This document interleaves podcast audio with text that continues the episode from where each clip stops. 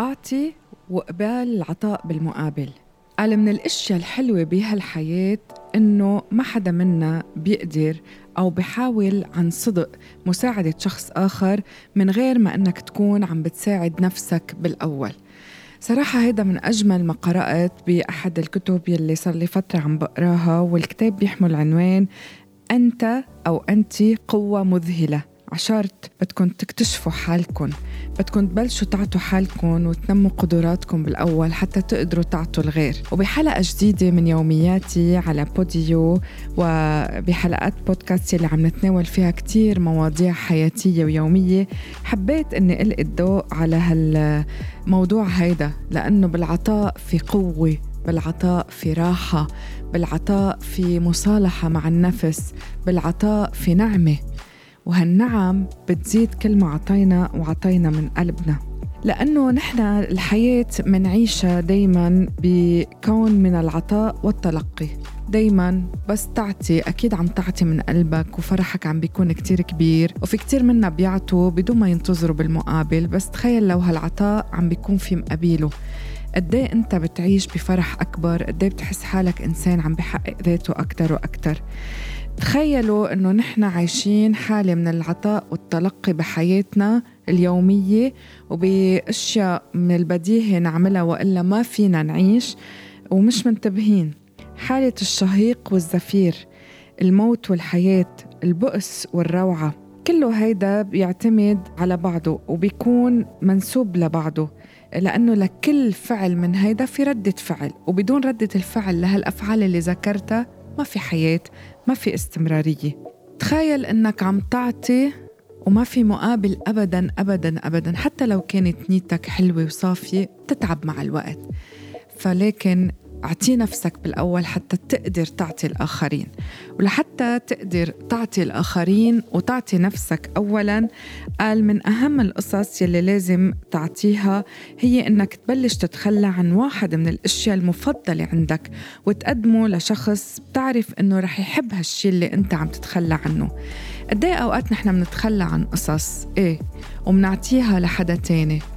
بس بكتير من الأوقات إذا مش دايما نحن بنتخلى عن قصص زهقنا منها ما بقى معوزينها لكننا بحالة جيدة. شي مرة تخلينا عن شي نحن عن جد متعلقين فيه ونحن عن جد بنحبه ما بعتقد يمكن أنانيتنا ما بتسمح لنا ولكن تخيل صديق المستمع إذا قدرت إنك تعمل هيدا الشي. على شرط تخلى عن هالشي اللي بتحبه واعطيه لشخص بتعرف إنه معقول هو يحبه وينبسط بهالنوع من العطاء من دون من دون ما يعرف هالشخص مصدر الهدية يلي أنت عم تتنازل عنها قال إذا كنت من الأشخاص يلي بيناولوا بخشيش يعني بقشيش بس تروح على مطعم ما أو بس حدا يقدم لك خدمة معينة بمكان ما جرب إنك تزيد هالأماونت هالقيمة يلي أنت بتعطيها. لنفترض بتعطي دولار جرب أعملها دولارين ثلاثة عشرة. شوف قد إيه فرحة المتلقي حتزيد وتزيد.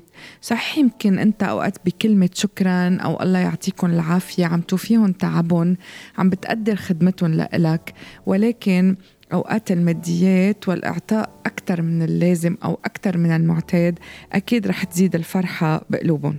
إذا كنت عم تتعاطى أو تتعامل مع شخص لئيم ما تنزل لمستواه وما تجاوبه بنفس اللقم اللي عنده إياه لكن ارفع مستواه من خلال إعطائه الحب يلي عندك إياه المحبة التسامح الانسيابية بالحديث الاحترام التواضع.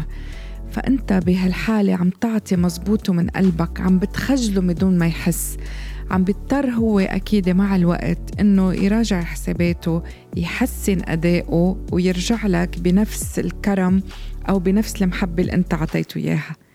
دايما ابتسم وامتدح وارفع معنويات الآخرين عقد ما بتقدر.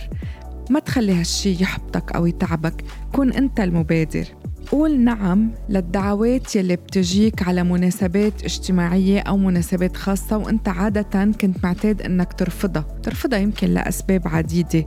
يمكن لأنه بتحس أنه هالناس اللي عم بيوجهوا لك هالدعوة هن عم بيجاملوك هن بدهم مصلحة منك. بينصحوك أنك تفتح المجال بأنك ترد على هالدعوات وتروح وتلبي هالدعوة لحتى تشوف شو رح بيقدموا لك. قال يمكن يكونوا عم بيقدموا لك فرص جديدة أو أشياء أنت منك حاططها بالحسابات. أحبب نفسك أحبب نفسك ورح يكون هيدا مفيد لك اولا وللجميع ثانيا.